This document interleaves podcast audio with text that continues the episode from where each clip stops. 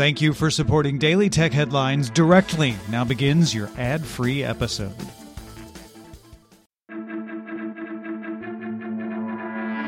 These are the Daily Tech headlines for Wednesday, July 20th, 2022. I'm Rich Stroffolino. Microsoft launched Viva Engage, an app inside Teams that encourages work based social networking available to all Microsoft 365 commercial customers. It includes a newsfeed like storyline section and stories for ephemeral content. Viva Engage will replace Yammer communities for Teams, but the Yammer platform will continue to be available. Content created on Viva Engage will be viewable on Yammer and vice versa. Google began publicly testing smart glasses based on the project it announced at this year's Google I.O. conference. The glasses use built-in cameras to recognize objects in an environment using local AI, but cannot take photos or videos. Initial tests will focus on use cases around translation, transcription, visual search, and navigation. Google began testing with dozens of pairs in the field, but will ramp up to several hundred throughout 2022. Netflix announced that its ad supported tier will launch in early 2023. In Q2, the company lost 970,000 subscribers, but beat analyst estimates of a 2 million loss. Overall, the company earned $3.20 per share in the quarter on revenue of $7.97 billion, beating on earnings but missing on revenue. NASA delayed the launch of the Viper lunar rover to no earlier than 2024 after the space agency requested more ground testing on its accompanying lunar lander module. Initial plans called for Viper to touch down in November 2023 to look for ice on the moon's southern polar region. Delaware Chancery Court Judge Kathleen McCormick has set the trial between Twitter and Elon Musk to take place for five days in October. Twitter is suing Elon Musk for breach of contract in relation to his agreement to purchase Twitter. Twitter had asked for a September date, and Musk had requested an April date. According to data from Sensor Tower, BeReal hit number one among free apps in Apple's US App Store. Sensor Tower also reports that about 35% of BeReal users are in the US, followed by the UK with 17% and 10% in its home market of France. The app has been installed over 20 million times. Qualcomm announced an updated wearables platform called Snapdragon W5 Plus and W5, replacing the current Snapdragon Wear branding.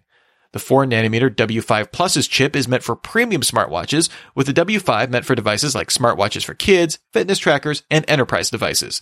Qualcomm claims 50% longer battery life, double the performance, and a 30% reduction in size for W5 Plus compared to its last gen chips, with multi-day battery life in some cases. The Oppo Watch 3 will be the first with the W5 in August, and the first Wear OS 3 watch will be the Mobvoi TicWatch running the W5 Plus later this autumn.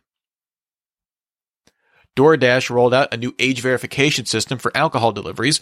Drivers will now scan a customer ID with the DoorDash app to verify age, rather than a customer simply presenting an ID. This scanning will be in addition to the in-app pre-order ID verification already in place. Xbox added support for Discord voice chat for Xbox Insider beta testers. Users need to link an Xbox account to Discord and have the Xbox mobile app installed on iOS or Android. The U.S. Senate voted 64 to 34 to advance a bipartisan bill to provide $52 billion in subsidies for domestic semiconductor production. Senate Majority Leader Chuck Schumer said this vote paves the way for including additional funding for scientific research to the final bill.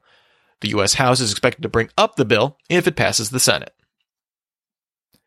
Vizio announced new M series TVs. The Quantum X 4K series comes in 75, 65, and 50 inch sizes, supports Dolby Vision, HDR10+, 120Hz for gaming, and variable refresh rates.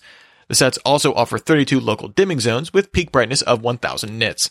The 75 inch set starts at $1,200, the 65 at $850, and the 50 inch at $630.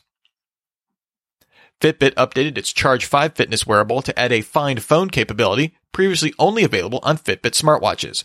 When selected, the feature causes a paired device within 30 feet to emit a loud tone. Alienware updated its 17 inch gaming laptops, the M17R5 and X17R2, with an option for a 1080p 480Hz display as a $300 premium. Both laptops come stock with a 165Hz display, with options for 120Hz 4K displays as well. On the more affordable side, Dell announced the G16 gaming laptop, its first 16 inch gaming model, with a 16x10 165Hz display. It uses a 12th generation Intel Core i7 processor and can be optioned with up to an NVIDIA GeForce RTX 3070 Ti GPU. It's shipping now, starting at $1,400. Google announced it will let developers of non-gaming apps on the Play Store in the European Economic Area use alternative billing systems for in-game transactions. Developers will be charged 3% less than they would if they used Google's own system. Google offers a 4% discount for this in South Korea. Google said it made the change in advance of the Digital Markets Act going into effect later this year. And finally, Romero Games, the studio founded by one of Doom's creators, John Romero, and his wife Brenda Romero, announced it will work with a major publisher to develop a shooter game using original new IP.